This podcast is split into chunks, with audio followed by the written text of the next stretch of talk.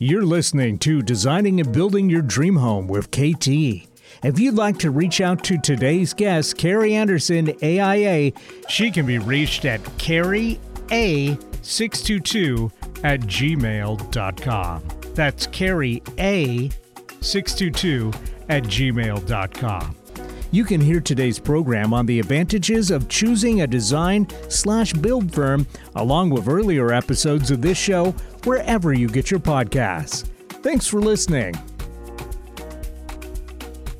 Welcome to Designing and Building Your Dream Home.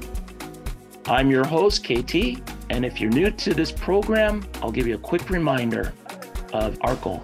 This show is designed to educate its listeners on the industry's best practices involving the design and construction of a single family custom residential home, your dream home. A custom home can be small or large, located in a rural community or in a city. What makes it custom is intentional design. It's a home designed and built with a particular family in mind, your family. It's a home that maximizes your family's enjoyment of the structure while addressing such concerns as indoor air quality, water waste, minimizing the annual cost to heat and cool the property, and many other considerations. These considerations can help your dream home qualify as more than just a custom home. It can be qualified as a high performance home delivering far greater value to you than a traditionally built home. Even though high performance homes do not necessarily cost more than traditionally built homes, not all architects and builders build high performance homes. In this program, we teach you the benefits of a high performance home, how to identify one, and how to ensure that the architect and custom builder you choose to build your dream home is building you a high performance home. How do we do that? By inviting leading architects, builders, and other residential construction, design, and construction professionals to share their knowledge with you. Welcome you again to the show. In keeping with that theme, I'm pleased to introduce today's guest to you. Carrie Anderson has been designing custom residential architecture in the Puget Sound region since 2004. Her projects range from small remodels and additions to multi million dollar new construction projects. She received her bachelor's degree from the University of Wisconsin at Milwaukee and a graduate degree from the University of Washington. She's a licensed architect and PHIUS certified consultant. Carrie has been a passionate advocate for sustainable design throughout her career. She's dedicated to the merging of high performance, climate sensitive construction strategies and merging those with beautiful design. Well, Carrie, welcome to the show. Thank you, Kevin. Thanks for having me. It's my pleasure. Now, Carrie, just going back, it was several years ago when you and I first met. Uh, as I recall, we were at an event sponsored by the Seattle CRAN chapter, the Small Practice and Residential Construction Committee, and um, I think it was there that that I first got to meet you. Yeah, it was. Um, that group is called Spark uh, for short. And I think I was just getting involved in that group at the time, and you were a very friendly face in a sea of of um, my mentors, my peers, and and it's just been so nice to get to know you ever since then.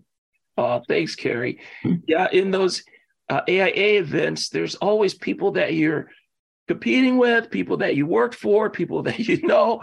Uh, hmm. as a product manufacturer, uh, I was uh, non-threatening. Just a very friendly face, I will say. Thanks. So now, Carrie, uh, since I got to originally meet you, um, you have been appointed to the board of directors for AIA Seattle, and I know that you're also still very involved with our local CRAN chapter, Spark. Uh, can I assume that now that you're on the board of directors, you're making a ton of money and thinking about retirement? Oh, sure. You know, a volunteer position with a nonprofit organization is where you make the big bucks. So, yeah, I'm I'm set. I'm good. Um, now the the being involved with the board has been incredibly rewarding. Um, I've I've been on since September of 2020, and I've had the opportunity to advocate for my fellow AIA members, um, su- suggesting program topics, negotiating dues increases, um, just in general, helping to make membership valuable and useful to my colleagues and friends in the industry. Um, I've also met some really wonderful people on the board. It's been a great opportunity for me to get out of my residential bubble meet architects who do institutional or education, hospitality. Um, also introduced to engineers, vendors. It really is a broad circle of people, and it's just gotten me out of my normal comfort zone, which was was just been a great way to expand my circle and my network in the industry. That's awesome. Well, doing a lot of volunteer work myself, I can say that I have a sense of what of what you are contributing to the community, and I just want to take this opportunity to thank you for the countless hours that you've donated in support of um, the AIA, especially here in the Northwest, and just residential architecture in general. Thank you. Well, it's been my pleasure. Absolutely. Um, again, I joined the board in the fall of 2020, and it was during the pandemic. So I was really just craving connection at that time. These Zoom meetings were new and we were just all getting used to that platform. And I'm just so excited to now being continually involved as we're coming out of the pandemic. There's still a lot of Zoom meetings, but there's also a lot more in-person connections now. And I'm I'm just enjoying being able to explore those connections even further, the, those relationships that were developed online in the pandemic. And and welcome other people to the table as we all are looking for more in-person connections these days uh, that's well well said well carrie let me just jump in with you um, for several years now you've been a part of a monthly seminar series put on by uh, aia seattle called ask an architect and uh, i remember sitting through some of those sessions and uh, uh, listening to the course content and I remember just some really valuable lessons that were like if you were building something and you had a friend that was an architect, it's like the kinds of que- the kinds of questions you'd ask and the kinds of answers that someone who really cared about you having a success with your project would share with you.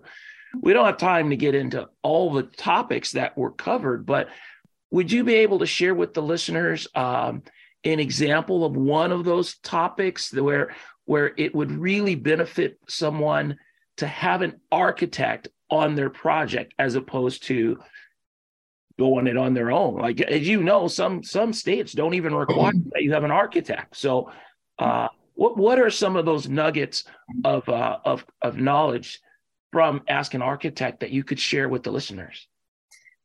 Well, I think that that program was so vast, as you mentioned. I think it's hard to really distill it down to a, a few nuggets. But overall, I think it's the difference between the distinction between residential architecture and homeowner clients versus commercial or institutional, where those clients have done these types of projects before.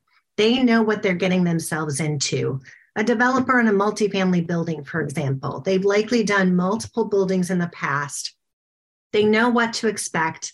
They know how to engage in the process and participate in the process because that is so important is the client's participation with us.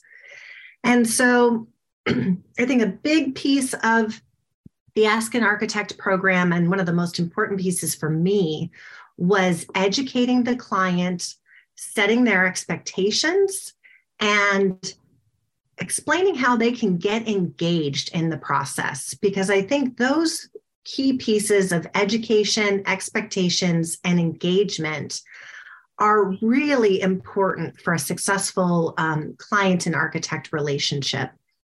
Uh, the Ask an Architect program described the process, the design and build process from start to to finish. It was super detailed. It usually took about three, three and a half hours for a presentation. I remember. So it's a long program to distill down into this, but I think those are really the fundamentals. And and yeah, it's it was a good session. Well, let me ask you this. I know you're just touching the highlights, but if someone was looking to uh, design and build uh, a new home, if and they engaged your firm, would you be sharing some of those things that you shared in the Ask an Architect session with your clients in terms of helping them to ramp up and have a successful project?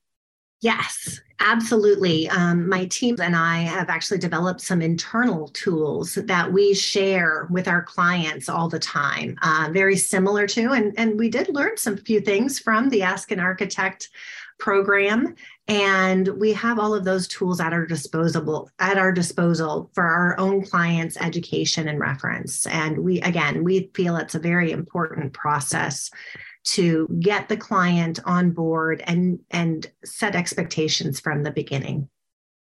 Excellent. Well at the end of the show i'll have you share the uh, how to get in touch with you info um, for the listener so that they'll be able to reach out so, as I've outlined in some of the earlier shows, when it comes to the design and construction of a new home, buyers have options. Through this program, we're going to walk through some of those options.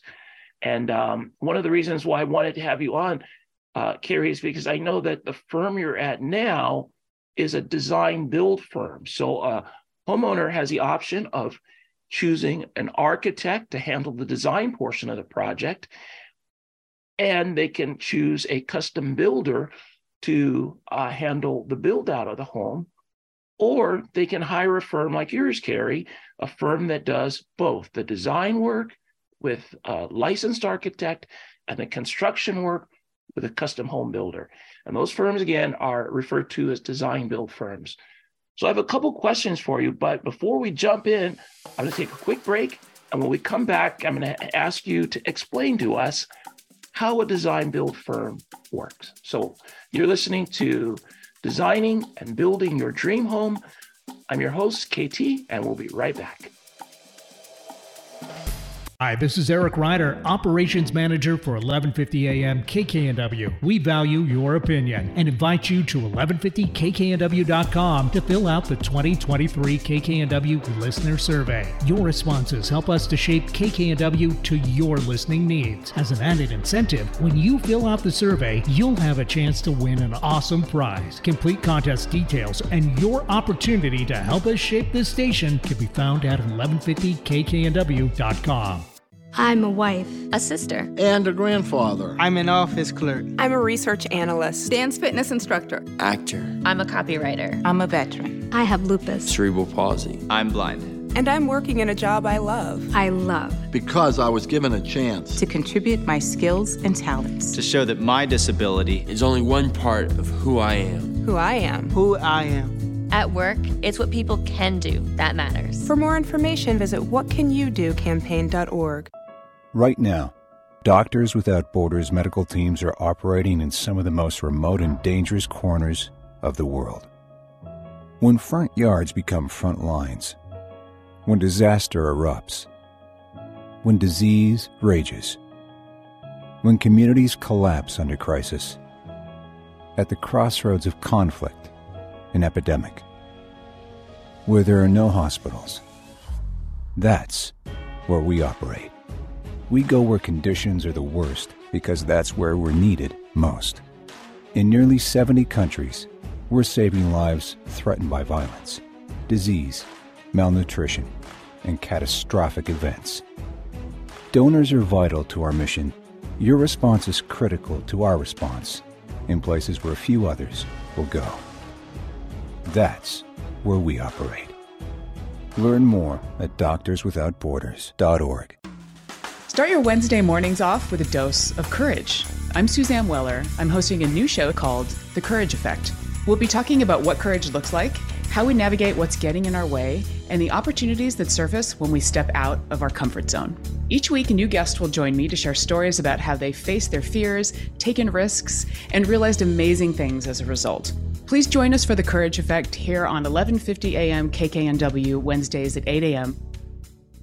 Real people, real life, real radio. Alternative Talk 1150.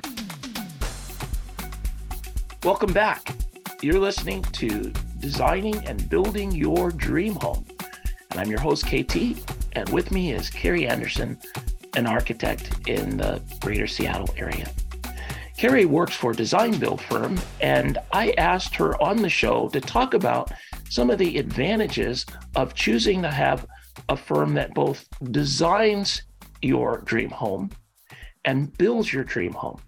So, Carrie, at the break, I asked you to jump in and share some of that with us. So, I'm going to give you the mic. Yeah. Um, well, Kevin, I'd say the, the primary advantage that we have and that I've experienced as an architect, um, I've, I've spent, I spent most of my career working for architecture firms, design only architecture firms. And we paired with third party builders to complete projects, had wonderful relationships with those builders and still friends with many of them today. Um, and the benefit that I see now being in the design build side is rather than having a question from my builder, composing an email, sending them an email, and waiting to hear back, I've got that information right at my fingertips. My colleagues and I are just in constant communication and always informing and infusing our design process with notes about constructability of an element or design feature, with pricing of those elements. And so all of that feedback just really allows me to make better, more informed desi- design decisions and to do so in a more timely fashion. um, yes. Um, and the perspective in either model, really, the architect builder relationship should be a close one. Design build just means that that relationship is under one one umbrella instead of two which small side benefit to that as well is the client has one contract instead of two separate contracts with their architect and their builder. Okay. for work savings. Yeah that's great now i'm going to change gears just a little bit because as i reminded the listeners at the at the onset um, all of the best practices in terms of making the home as uh, energy efficient as is reasonably possible, in terms of making the space inside the home more comfortable, uh, in terms of managing air quality.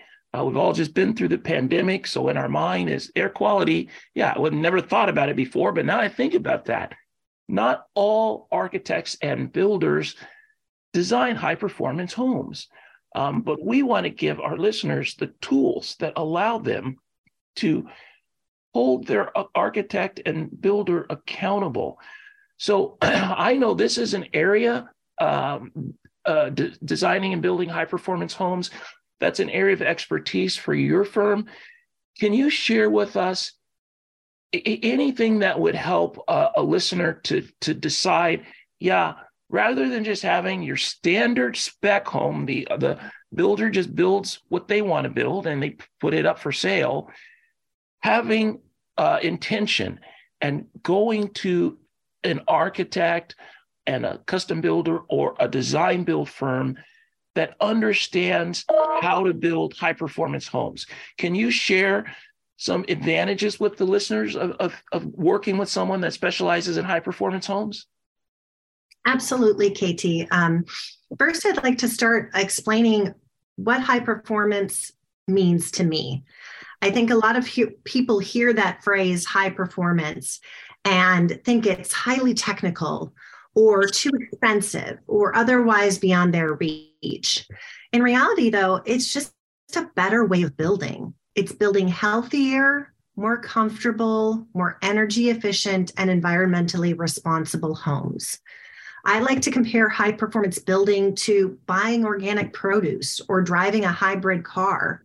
Consumers see the value in those decisions and often choose to pay a premium for that value. Yet when it comes to their homes, they're willing to settle for less. Code minimum built homes are really the worst built home they are allowed to put on the market legally by building. I've never heard it explained like that before, but that totally makes sense. it really is true. And I mean, that all being said, there are some wonderful code built homes out there. There's some builders who are doing very responsible practices with, with the resources that they have available to them. But in my mind, if people are willing to pay extra for organic produce, to pay extra for that Tesla, why aren't they willing to pay extra and invest more into this custom home that they're creating? It's just a no brainer to me to think about some of these things. And at Nest, we really don't think our clients should be settling for those code minimum basics. We specialize again in educating our clients on the value that high performance building brings to their projects. And it's just baked into what we do. It's infused in everything, just like our pricing discussions, just like our constructability discussions. Now, um, high performance building consists of a lot of strategies involving different materials, equipment, assemblies of those materials and equipments, in, input from different subcontractors, vendors, consultants. We could spend we could spend an entire afternoon just talking about all of those. So I apologize if I take a little bit longer in this answer and feel free to edit me out later. Um, but I get really excited about this topic and have a lot of information I'd like to share. Excuse me. Um, just to start with, a personal short list, if we're really just going to dial it down to some key bullet points. Uh, high performance building strategies, bang for your buck, low hanging fruit, easy things to incorporate into your project.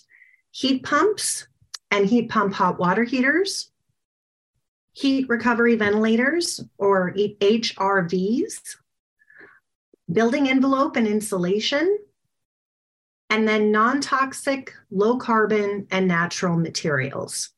Nice. Now, all of these are just really common sense, very easy to do with little to no additional costs. I can't go into all of them, but I do want to touch on just a couple of them as examples. Sounds good. First is a heat pump.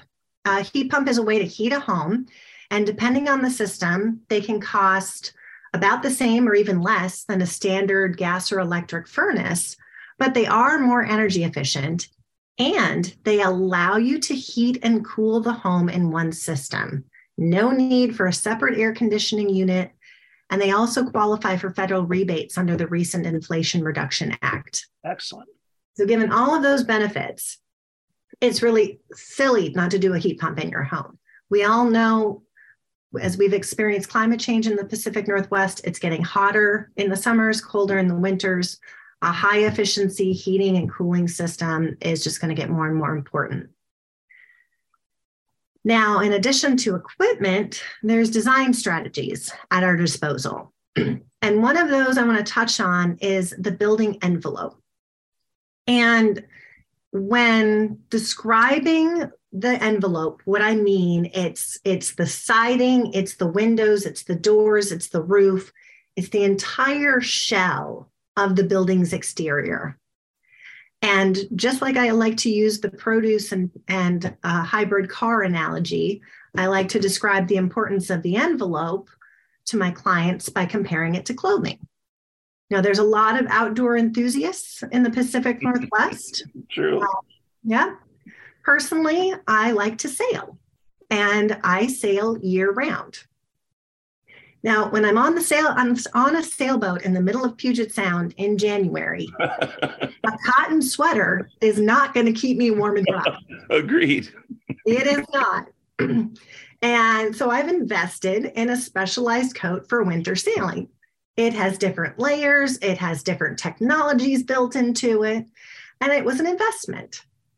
Now, if you're a hiker or a skier, if you camp, you understand the investment in that equipment. And your home is no different. Investing in a building envelope is just like investing in a good coat. It's the most important investment you're going to make. And it is also the most difficult to change later. Mm-hmm. Tile can be changed out, countertops can be changed out, flooring can be changed out. Rebuilding your walls, much more difficult. So that's why it's just so important to invest in the envelope from the outset. and I, yeah. keep going. Yeah, keep going. Personally, I like to work with a building envelope consultant because the materials, the manufacturers, the products, the technologies involved uh, are changing so rapidly. There's constantly new products being introduced to the market. So I like to work with a building envelope consultant to help me really refine those options and choose the best assembly for each of my projects and each client. But to summarize, high performance building means different things to different people. And if I could speak directly to the homeowner, I would say your architect should be able to help you identify and prioritize which strategies are most valuable to you, most feasible within your budget, and other constraints. They should be your resource. Well said. Well said. Well, we need to take a break and we're going to come back. We're going to once again kind of change it up and ask you a couple of other questions. Uh, this has been really informative, Carrie. I appreciate it. We are um, uh, going to take a break. So, again, this is Designing and Building Your Dream Home. I'm your host, KT and we'll be right back.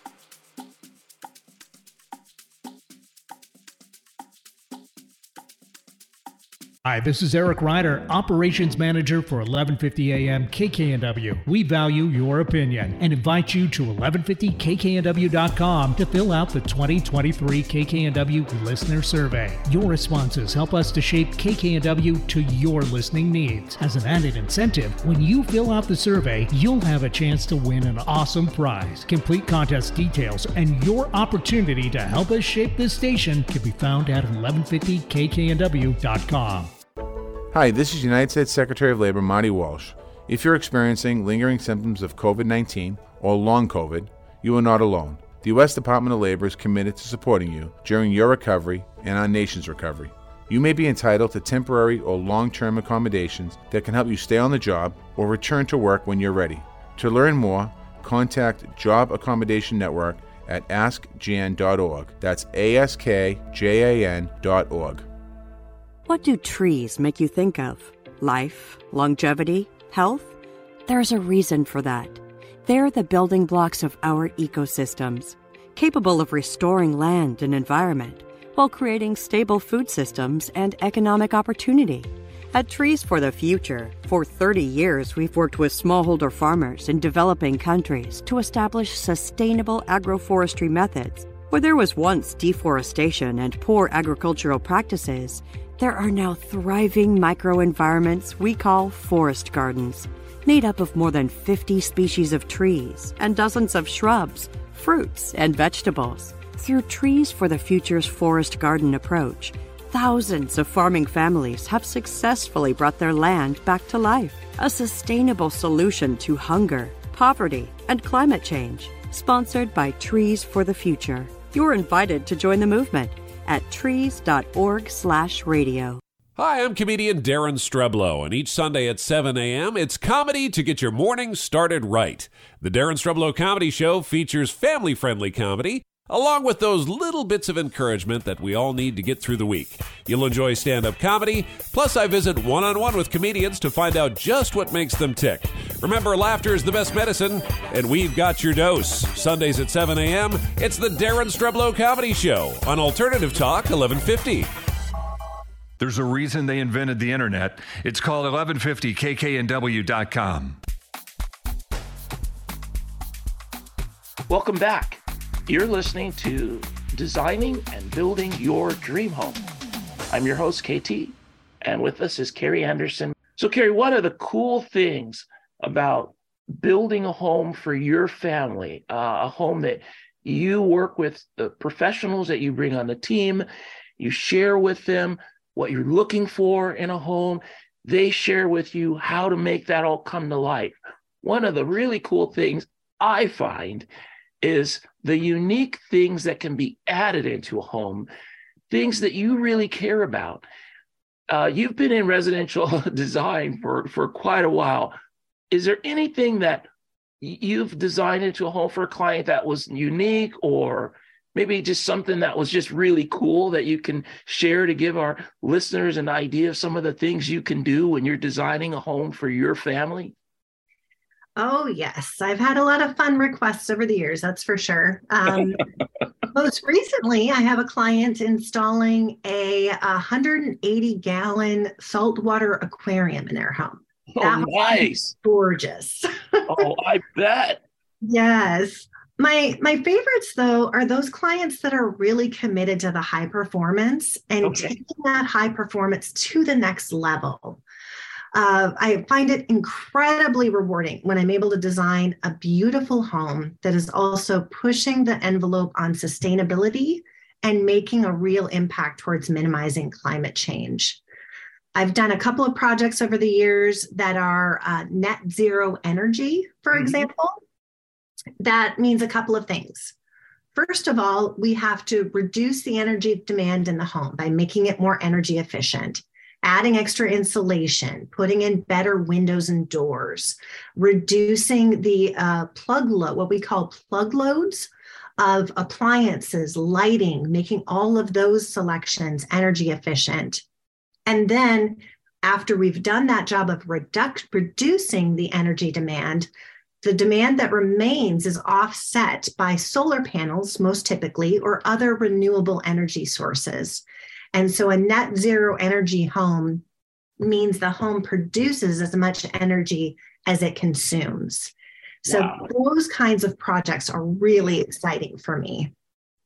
That's cool. Yeah, it's hard it, it, for for most of us thinking about instead of writing a check every month for your utilities, actually having the utility company send you a check. That's kind of hard to believe, but it's true. It is very true and it's very exciting. My family actually has solar panels on their family home in northern Wisconsin, and my brother in law has an app that he uses to track his solar production. And he gets so excited when he's producing more than they're using. I love it. That is so mm-hmm. awesome. Okay, so eh, there's been a lot of interest around the country in accessory dwelling units, uh, ADUs. And I think there's also the provision that can allow the uh, dwelling units to be detached. Have you had any of your clients asking you about the feasibility of placing an ADU on their property? Absolutely, KT. Those have become incredibly popular in the recent years uh, for a number of reasons. First, we, we need a lot more housing in Seattle. Our population is just growing faster than we are building new living units with that shortage, the second reason these are so popular, with that shortage of housing units, the units that we do have are getting more expensive. So, young professionals, retirees, college graduates, teachers, other, other people making a more modest income aren't able to afford to buy or even rent homes in Seattle. So, it's becoming a real challenge. And accessory dwelling units or ADUs and the detached accessory dwelling units, DADUs, are one way that we can overcome this hurdle. And we've had a lot of people reach out to us about these features, adding them to their home or their existing properties. Many of them are perhaps they have children about to graduate from college who don't have a place to live once they get out of school. So they want to have a backyard cottage to have the kid be able to move in and, and stay in their neighborhood and, and maybe start off their professional career without paying exorbitant rents in the city of Seattle. We've also had, we just recently had a phone call from a family who was going to be combining households with their parents, aging parents moving into onto the property with them into a dadu and that provided the benefit of a lower cost of living for the parents, as well as the advantage of being able to keep an eye on the parents as they age and make sure that they're doing okay. That's so perfect. Yeah. Yes. there's a number, there's a lot of demand. Other times the ADUs and DADUs are just rented out either long-term rentals um, or short-term rentals like an Airbnb. Uh-huh. And that extra rental income just makes it easier to help offset the high cost of a mortgage and taxes here in Seattle. Man, that's some good stuff. Well, let me ask you this because I know in, in our market, I don't know how it is in other areas of the US, but the city has actually taken the steps to provide some templated plans. Is that enough? Or, I mean, is there an advantage even if the city's offering some templated plans for an ADU? Is there an advantage to still just engaging a design build firm specifically to help me with my project? Absolutely, yes. Um, the, difficulty in those pre approved plans, uh, and the city of Seattle does have 10 beautiful pre approved DADU designs on their website. It's incredible. I highly recommend people check it out. The difficulty is applying those designs to lots in Seattle. Natural conditions being what they are in our city, we have a lot of hills, we have a lot of trees that you can't necessarily just put a structure down without taking those things into consideration. Okay. Um, a friend of mine, their firm is actually on that list of the pre approved DADUs. And I asked him about that recently. And he said that they almost always have to customize their design for the site conditions because of those various um, obstacles that might exist on the current pro- on the current building lot. Um, and while they're at it, the client usually other make, makes other modifications as well. Um, designing for aging parents, for example, there may require certain features like wider doorways to make it easier to get through with a walker or a wheelchair, grab bars in the bathroom things like that. So they find that they usually end up customizing them somewhat. Would it be fair to say that if it's not uncommon for the homeowner to need to have customization done on the pre approved plans, mm-hmm. it might make sense for the homeowner who's looking to do an ADU to just assume that and just go ahead and hire someone to design it specifically for your site. That is true. Yes, I do think the pre-approved plans get you a little bit of the way there in a design. Um, again, we were we were reached out to recently by a potential client wanting a DADU, and they had looked at the site and they they had a good design direction based upon what they saw in those ten pre-approved plans. So that can still be useful design direction for, for us to start with, rather than starting out at, at um, from zero, from a blank slate. Um, but I would say when it comes to affordability, these pre-approved plans, um, the, the costs of design are a very small percentage when it comes to the overall cost of a DADU. Okay. The real difficulty, the real barrier to ADUs and DADUs that we're seeing isn't the availability of design options, but the cost of construction. Okay.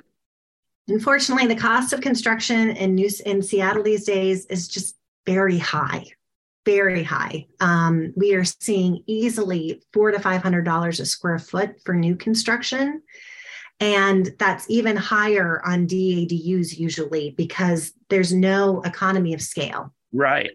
As opposed to a regular house that has a kitchen, a bathroom, and maybe three or four bedrooms. A DADU has a kitchen and a bath and one bedroom.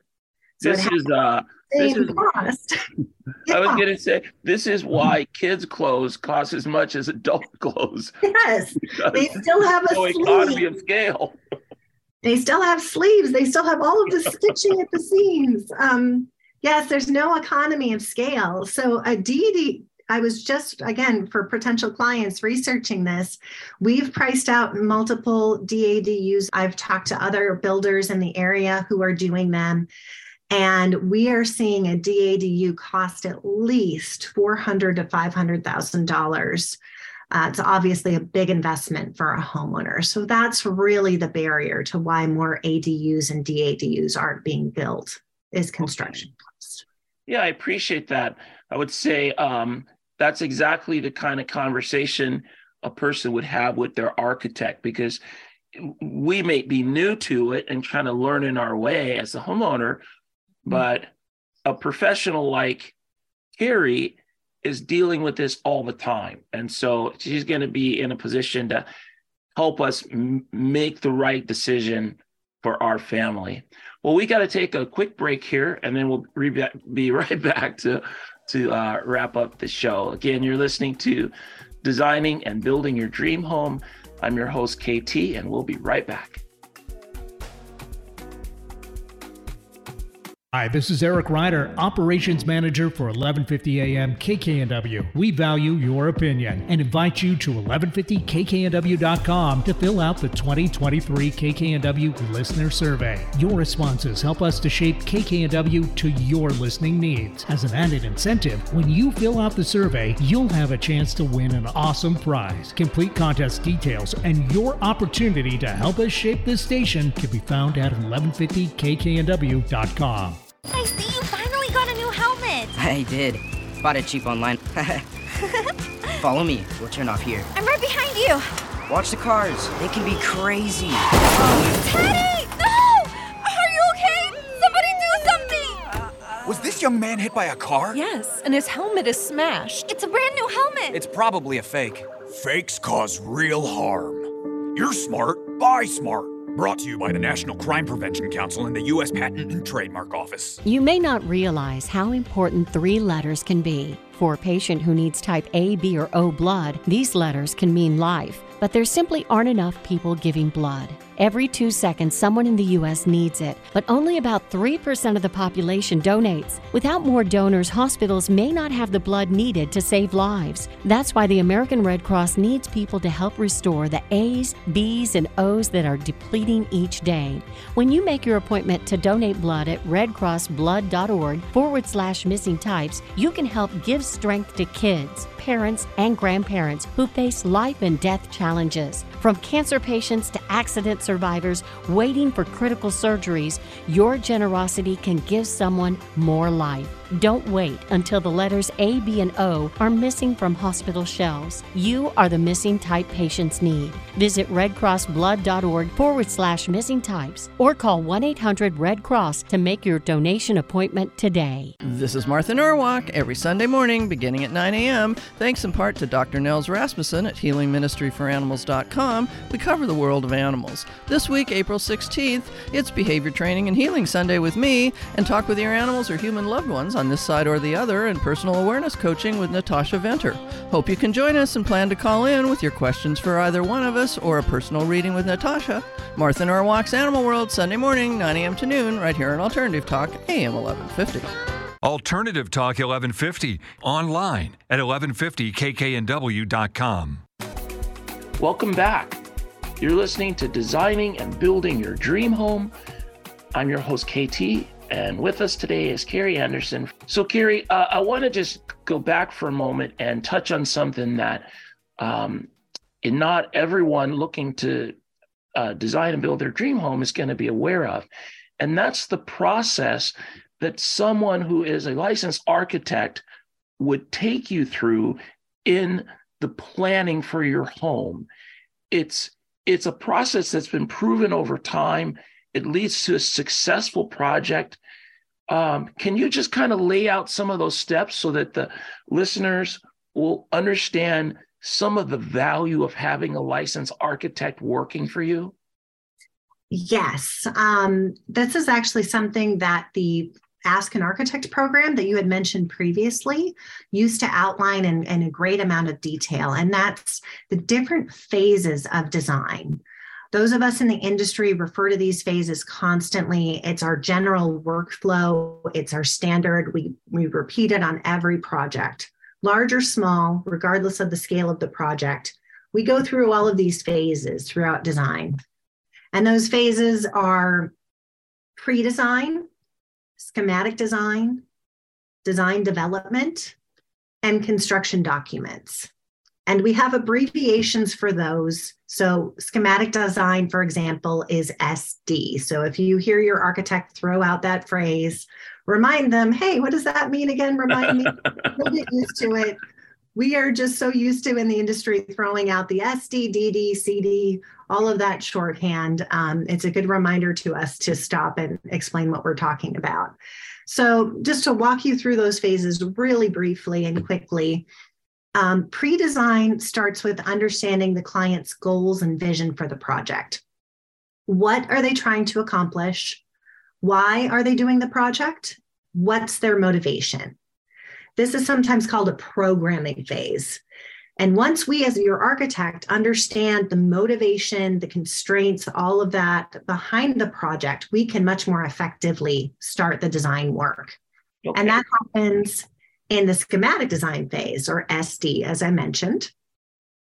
And that's where we actually put pen to paper. And I still literally put pen to paper in the early phases of design. I still awesome. enjoy pen sketching. Um, and that schematic design is where we determine where things are going to go. What room is going to be where? What room is it going to be next to? How do those rooms relate to each other? What's the ceiling height of that space? We figure out the layout and the shape and the general volumes of the site. And in design build, we also run preliminary pricing at this point as well. We okay. don't know too much about the design at that point, but we do know the rough square footage and other maybe smaller details or or larger general concepts that we can start to put some numbers to. And we find it's really helpful to price at the end of each of these design phases to make sure that our assumptions and our design going forward is in alignment with the client's budget goals and expectations. There's no use in designing a project fully and then having it priced. So that just usually results in heartbreak and having to slash budgets and cut out things that the client was really excited about.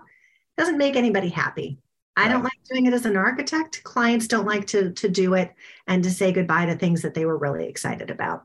Right. So we price at every single one of these phases. So again, SD determines where things go and roughly the shape of the project. The next phase, design development, we layer on more detail. We start to think about materials.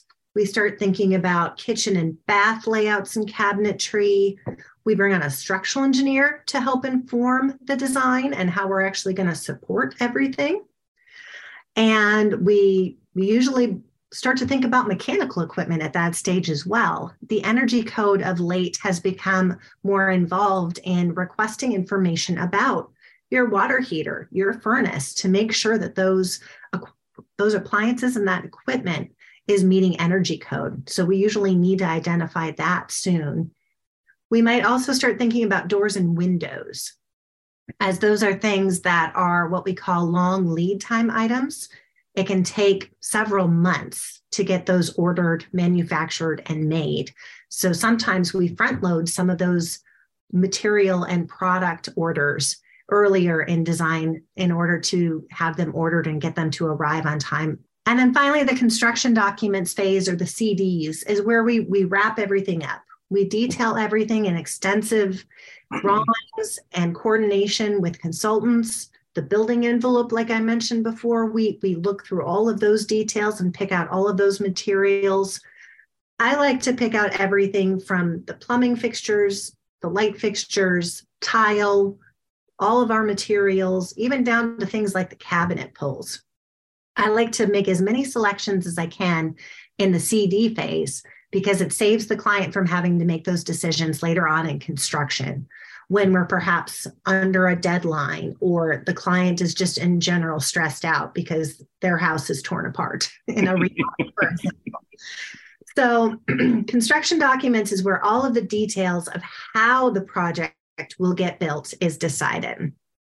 And again, at the end of construction documents, we do full pricing. We, we work out a construction budget and a schedule for the project that both then become part of our contract with the client moving into construction. And that was great. So uh, hopefully, it, as you're listening to Carrie talk, you're you're realizing how much value a licensed architect can bring to the construction process, design and construction of a single family home. And that's why it's just so important by just way of gentle reminder, it's just so important. If you're going to undertake a project like this, you really need a licensed architect. They're your advocate. They're going to help ensure that the things that happen in the design and build out of your home, they're going to be there to help guide your project to success. And if you're just getting started and you're wondering, well, how do I get an architect? There's no better place to start than the uh, website of the local AIA chapter in your community. Their AIA chapters are all over the US. And speaking of the AIA, that, that brings me back to you, Carrie. You're a licensed architect who specializes in residential design. You're a leader in the uh, local AIA CRAN chapter in Seattle, Spark, uh, supporting AIA members and, and other architects in the community. You're on the board of directors for um, AIA Seattle. Can you share with the listeners why involvement for an architect in the AIA is important, either to you or to other professionals in the industry that you work with? Absolutely, KT. Um, first of all, I will point out Washington State um, actually allows re- designers to design up to four dwelling units, so a quadplex or triplex or duplex, without an architect's license. So most residential practitioners do not need to be a licensed architect. I do still see the value of it for me personally uh, in the level of training and the informed perspective it gives to my work. The, the process that I went to through to get licensed just gave me a whole other perspective on how I approach my job and the design. I think, and I think being involved in the AIA chapter gives me additional, in addition to just educational resources and continuing education that help me to stay current in, for example, some of the building materials I was mentioning earlier, other assemblies, codes, so on and so forth, that help me to stay up to speed in what I do. But it also is a very powerful network and a very useful network.